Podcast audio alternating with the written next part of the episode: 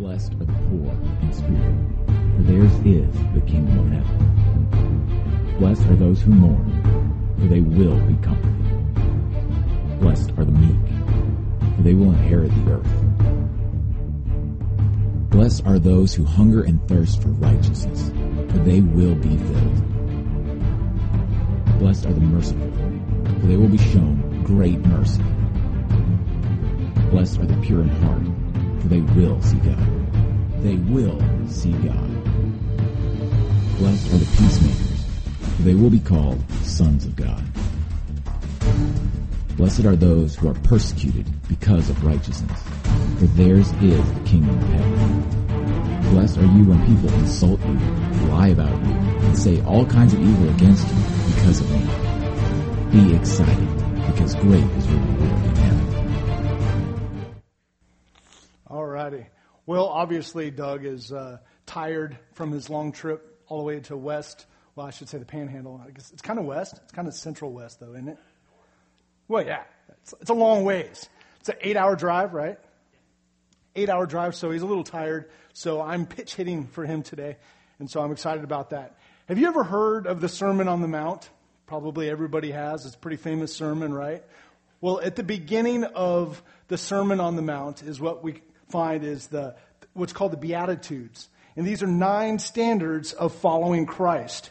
Some look at the standards as ethical standards, standards that we live by, uh, that we're made up of, kind of, you know, what your ethics are. That's, that's what some people believe these uh, standards are. But really, if you're transformed by Christ, like a, like a new creation, like 1 Corinthians 5.17 says, then these are spiritual standards. Spiritual standards are standards that you live by because of the Spirit of God living inside of you, as opposed to standards that you live by on your own decree, kind of your own, your own will.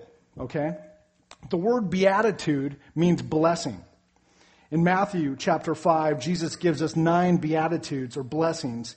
Each beatitude starts with a beginning like, blessed are those. And then he puts a word or a phrase in the mix to say who is blessed. Like, uh, in the first beatitude, it says, blessed are the poor in spirit. So what he's saying is the poor in spirit are blessed. Then he puts a reason why the subject of the blessing is blessed. He says, for theirs is the kingdom of God, or kingdom of heaven, excuse me. This is a beatitude. You have a standard and then a blessing. Let's look at these beatitudes. The, they begin by saying, blessed are. Now this might sound kind of crazy, and I've kind of started to second guess myself on this, but over the years, and I went through Bible school, uh, I've always heard when someone talks about the Beatitudes, they start out saying, blessed are, instead of blessed are. And so I, I looked up the word to see, you know, is blessed, is that a proper pronunciation of this? Sounds like a King James kind of word to me, blessed, instead of saying blessed. Um, so I looked it up, and I didn't really see anywhere that it said you could say blessed.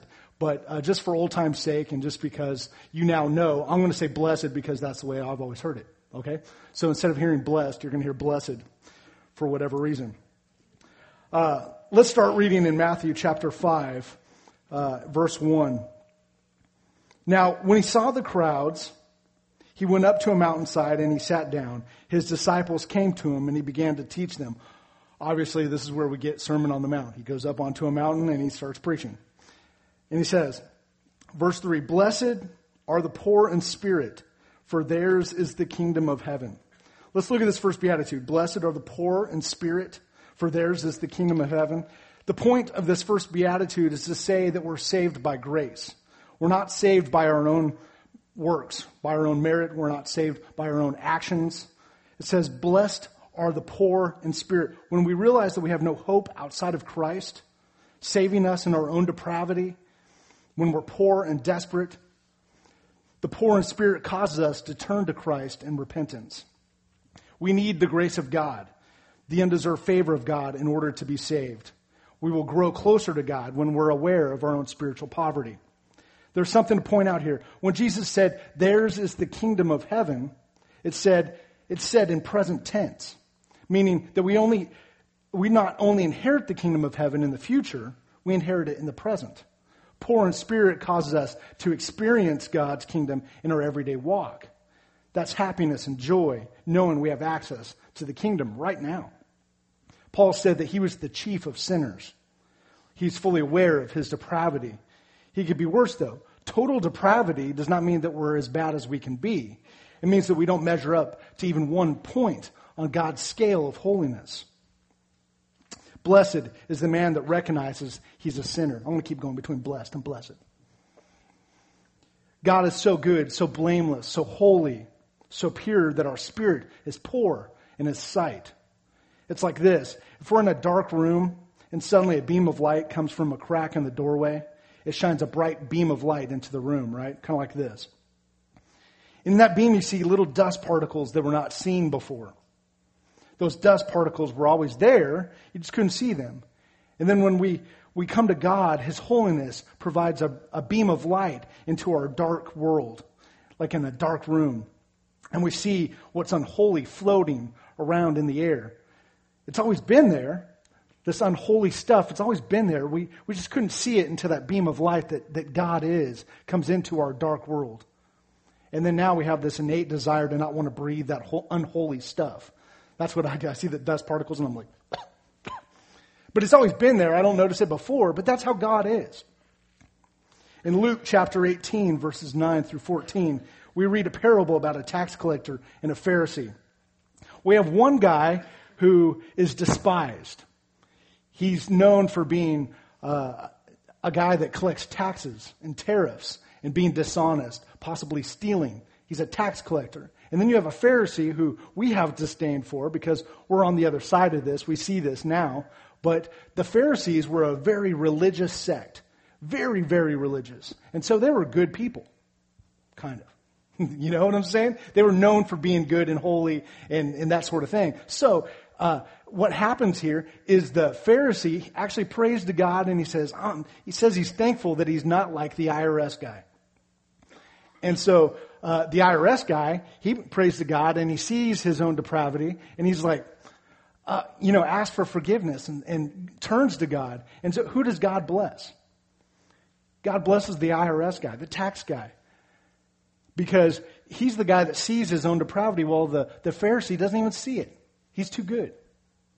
So what are you?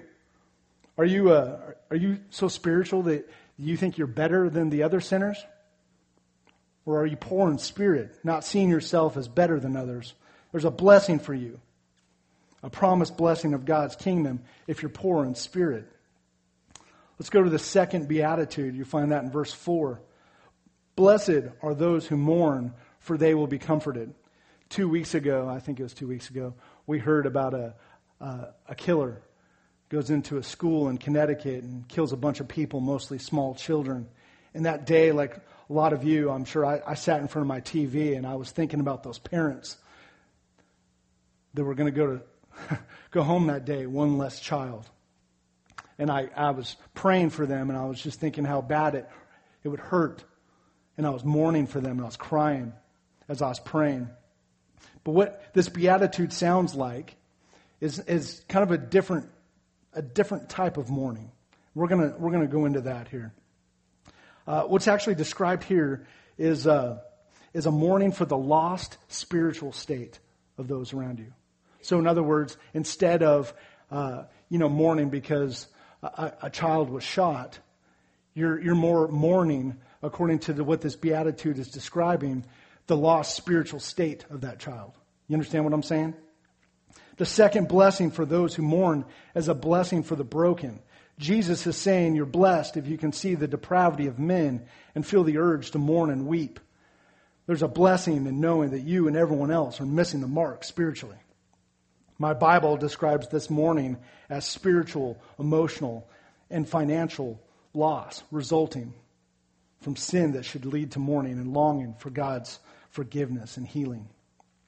2 Corinthians chapter 7 verse 10 says this, For godly grief produces a repentance that leads to salvation without regret, whereas worldly grief produces death. So in other words, this godly grief causes remorse or a mourning because of losing God's favor, God's approval, of not being able to turn completely away from your sin. The Bible says that Jesus wept over Jerusalem. He wept knowing the human condition. He wept because he knew that man was not following after his father. And there's a blessing in mourning over your condition because Jesus follows that up with, they will be comforted. That's a blessing because you know you don't cut it. And the only one that can comfort you will comfort you. I like this beatitude because I want to feel God's hurt for the loss around me. I'm too wrapped up in myself to look at other people and see what, what they're missing. I naturally turn away from others. Seeing the lost, mourning for the lost, weeping for the lost is a brokenness that brings you closer to God. I want to be broken for those around me, so much so that it causes me to care more for those around me. I want to mourn for the people that get shot in Connecticut because of their spiritual depravity more than I mourn for the families that are going to be one member short for the holidays. Do you know what I mean? There's a godly grief and there's a worldly grief. Let's go to the third beatitude. This is found in verse 5. Blessed are the meek, for they will inherit the earth. What does meek even mean? It's an adjective that means quiet, gentle, imposed, or submissive. I like that word submissive. I think that describes it really well.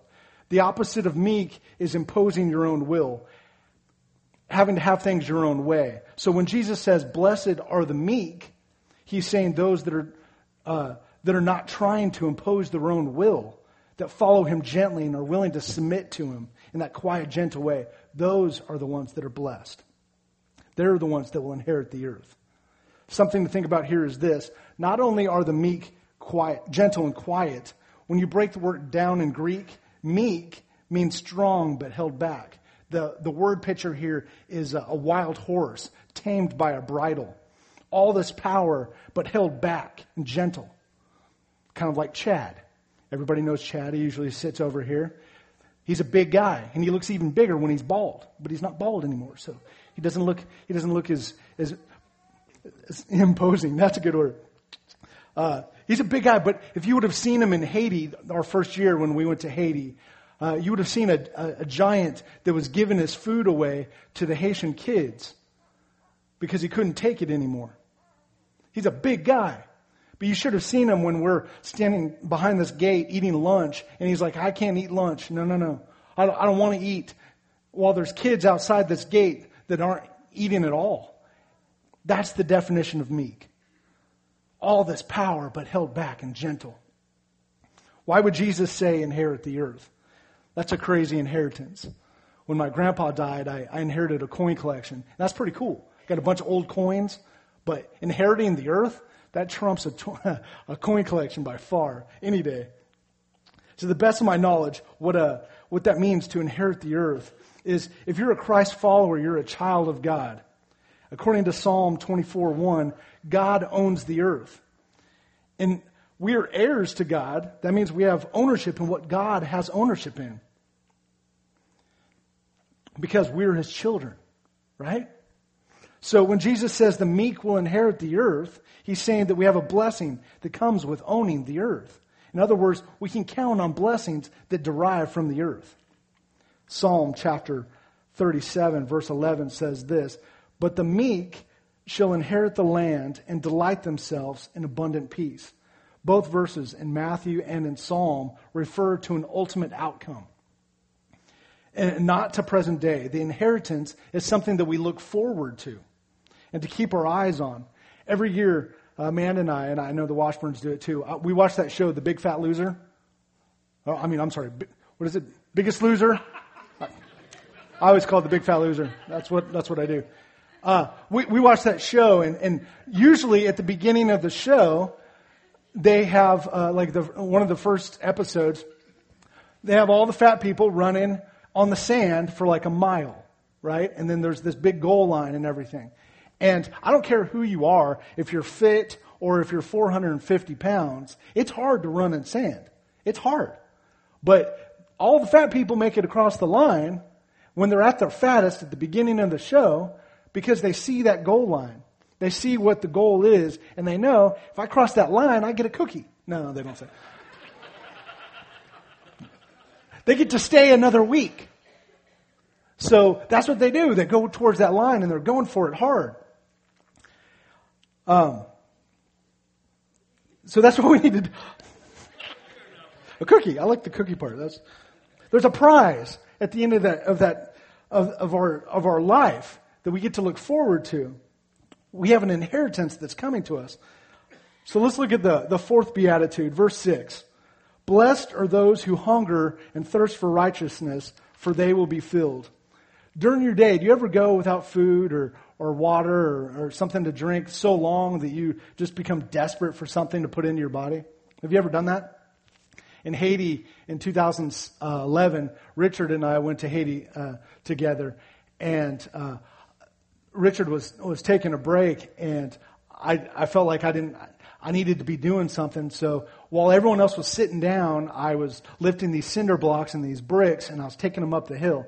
And uh, if you've been there, you know it's it's oh, man, it's a lot of work. And when you're doing it by yourself, uh, you know, you got all this frustration in your head. Like, why isn't anybody helping me?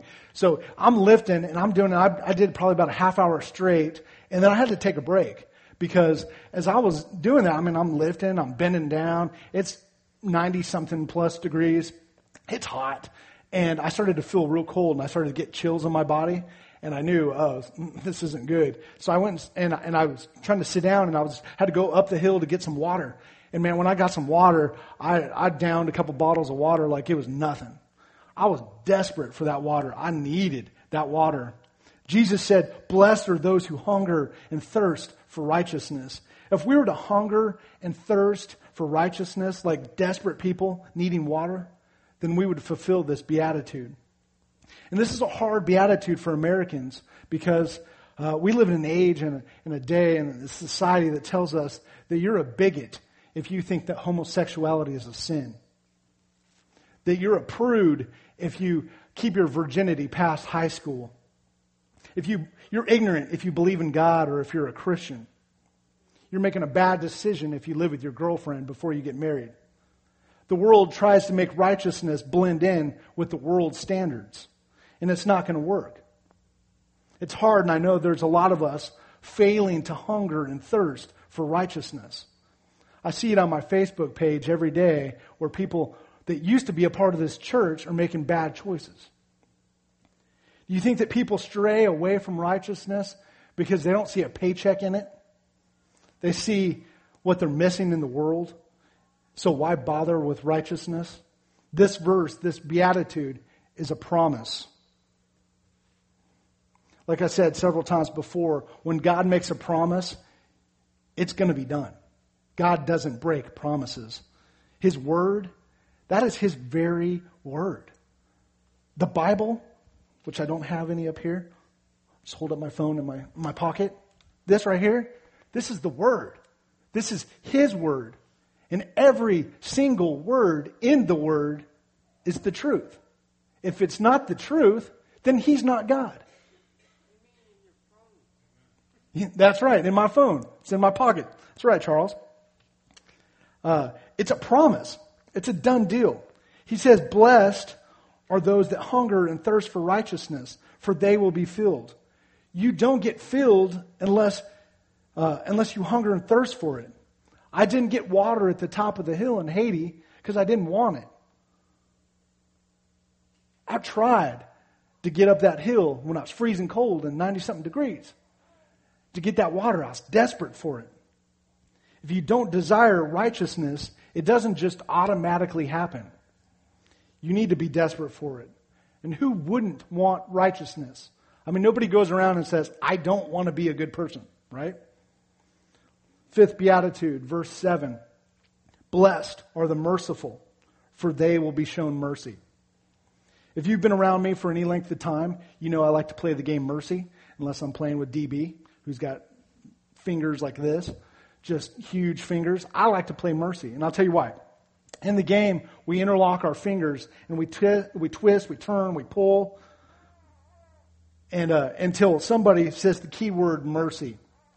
The losing player uh, doesn't just say the word, it's meant for the losing player to, to ask for mercy or to beg for mercy.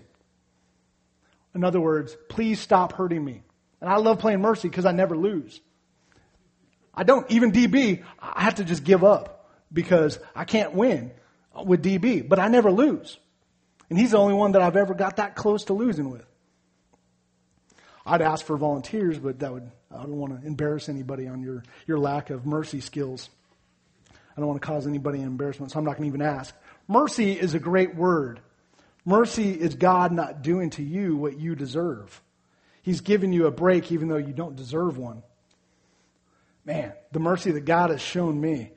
I've continually failed him and I've continually sinned, and his mercies outlast my behavior. I'm very thankful for Lamentations chapter 3, verse 22 through 23, which says this The steadfast love of the Lord never ceases, his mercies never come to an end. They're new every morning. Great is your faithfulness. Because God's mercies never cease or come to an end, he expects us to be the exact same. Blessed are the merciful.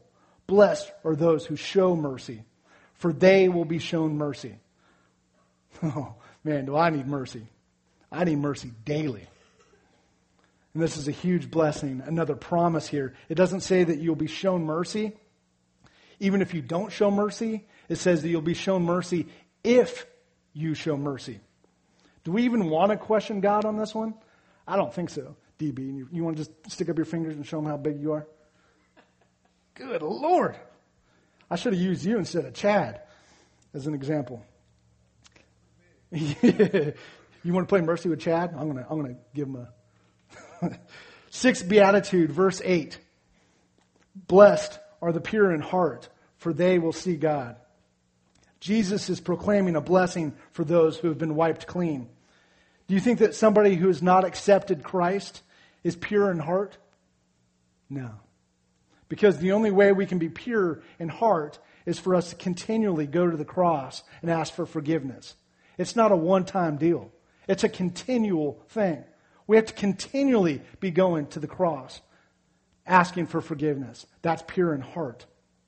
1 John 1 9 says this If we confess our sins, he is faithful and just and will forgive us of our sins and purify us from all unrighteousness. Only Jesus has the power to cleanse us. That's very, very important. Only Jesus has the power to cleanse us. Amanda and I have a friend. Uh, her name is Kelly. And uh, you may know Kelly. Some of you do. I know Zach does, and Halib uh, knows Kelly. Um, she's, uh, she's an answer to prayer, and she's an answer to our faith. Uh, Kelly came to Texas from the Boston area about a year and a half ago.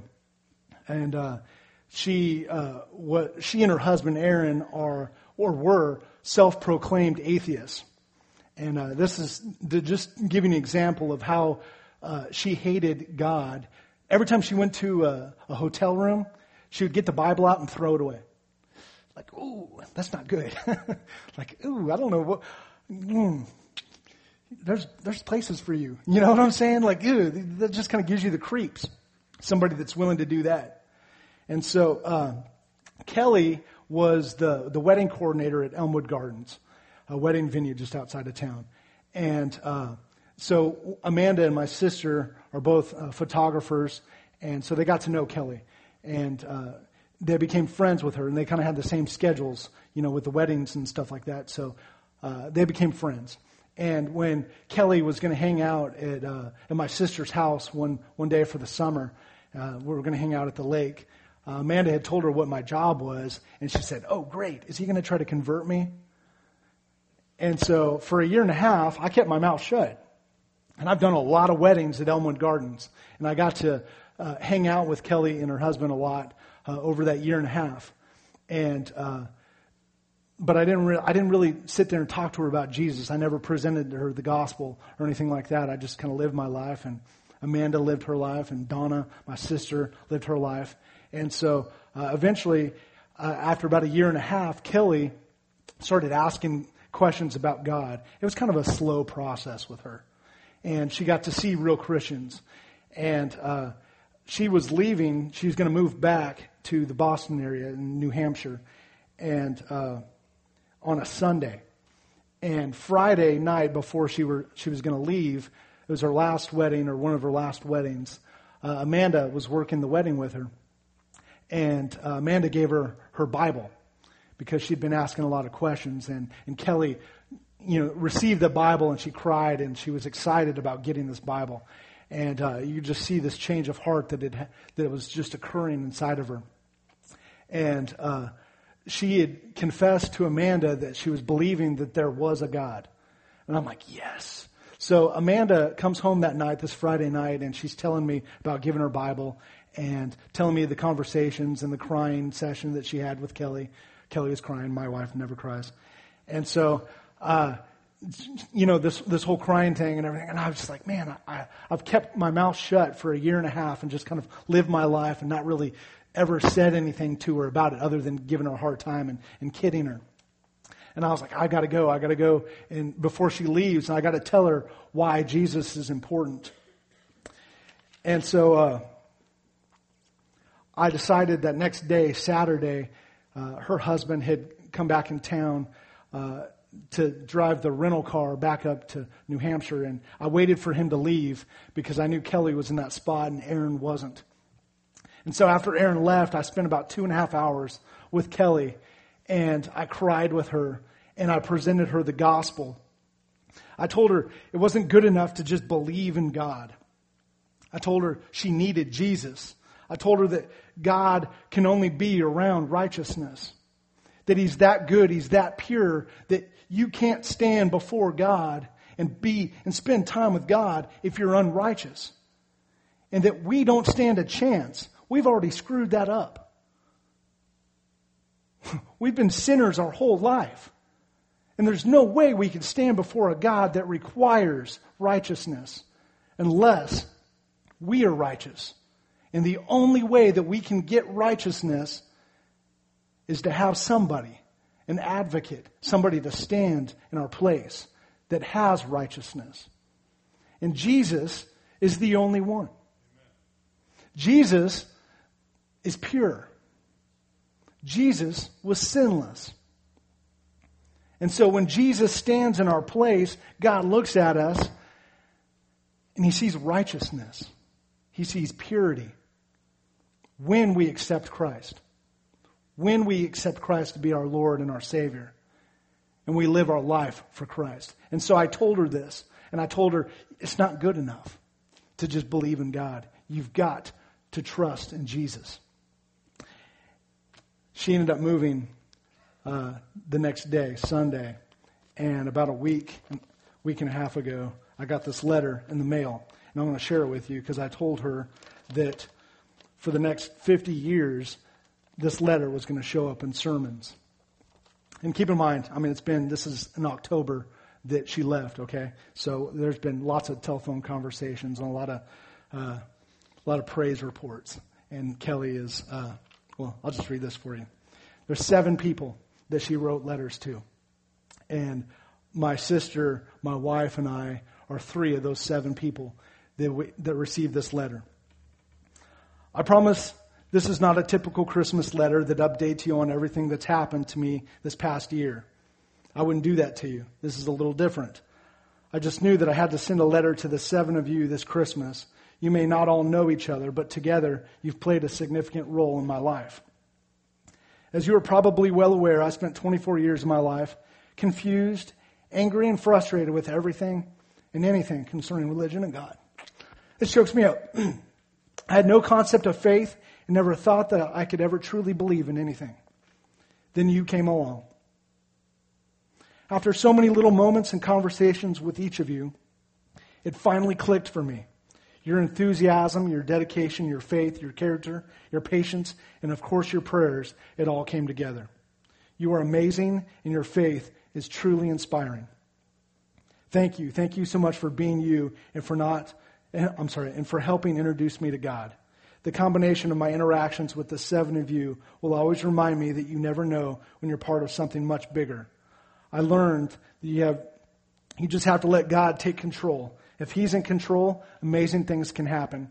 And I know this was all part of God's plan and that God gets all the glory. Trust me, I've tried thanking some of you and keep getting this response. So really, the purpose of this letter is to be very clear to you that through your commitment to God and your turn and in turn, your actions and your words, you have changed someone's life.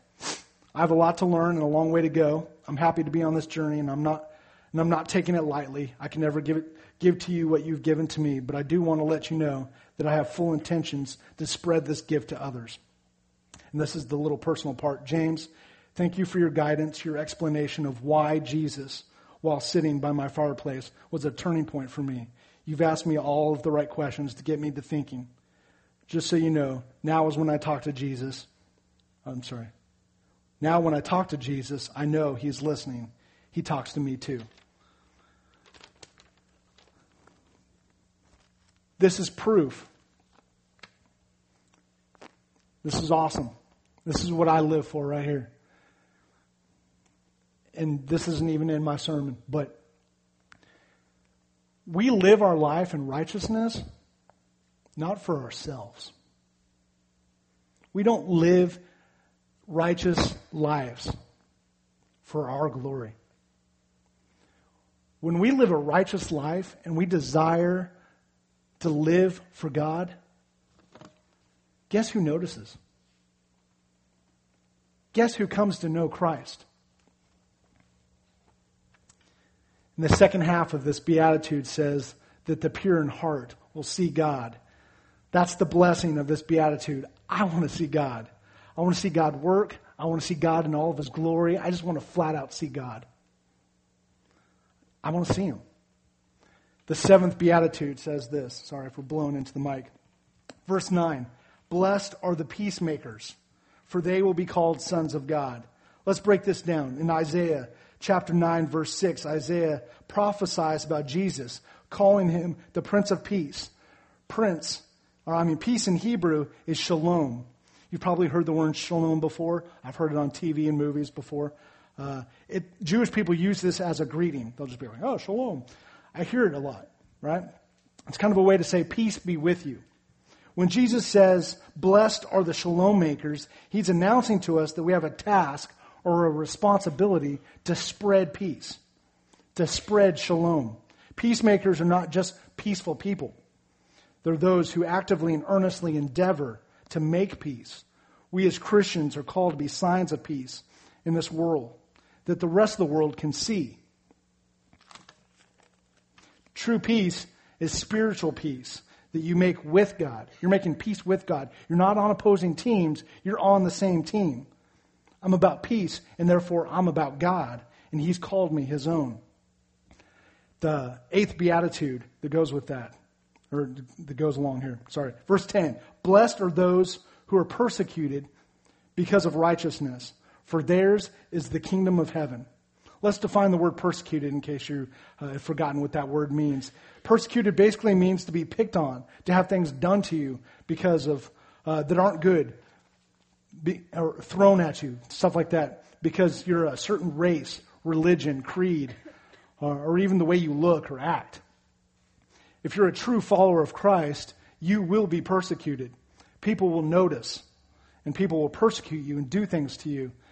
Here's what Jesus said in John chapter 15, verses 18 through 21. If the world hates you, keep in mind that it hated me first. If you belong to the world, it wouldn't love you. Uh, it would love you as its own. As it is, you do not belong to the world, but I've chosen you out of the world. That's why the world hates you. Remember the words I spoke to you. No servant is greater than his master. If they persecuted me, they will persecute you also. If they obeyed my teaching, they will obey yours also. They will treat you this way because of my name, for they do not know the one who has sent me. That pretty much explains it. If you're following Christ the way he asks us to, then the world will hate you. You'll have people on your Facebook that deny your beliefs and ridicule you for your beliefs. You're ignorant for believing in, uh, in something so ridiculous as Christ. Following Christ puts a light on you that others can see. And if you're following him, people will see that light, and like moths, they'll just be attracted to you. They'll be circling around you, bothering you. That's how people are to persecute you. You'll sometimes have good come out of it, and sometimes you'll have bad come out of it. And with the bad comes trouble. The second part of this beatitude says, For theirs is the kingdom of heaven, which is a repeat of the first beatitude. I'll take that. I'll take that kingdom of heaven. The ninth beatitude, verse 11 Blessed, blessed are you when people insult you, persecute you, and falsely say all kinds of evil against you because of me. Rejoice and be glad, because great is your reward in heaven. For in the same way they persecuted the prophets who were before you. This appears to be more of the same as the previous uh, beatitude. Although at the end of this beatitude, Jesus says our reward is heaven. And that can mean a couple different things. One, that you get to go to heaven.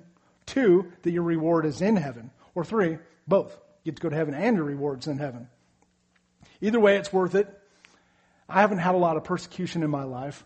Uh, it just hasn't happened. Um, no, not a whole lot of persecution for, for being a Christ follower, um, for living for righteousness. It just hasn't happened. But I'm 34.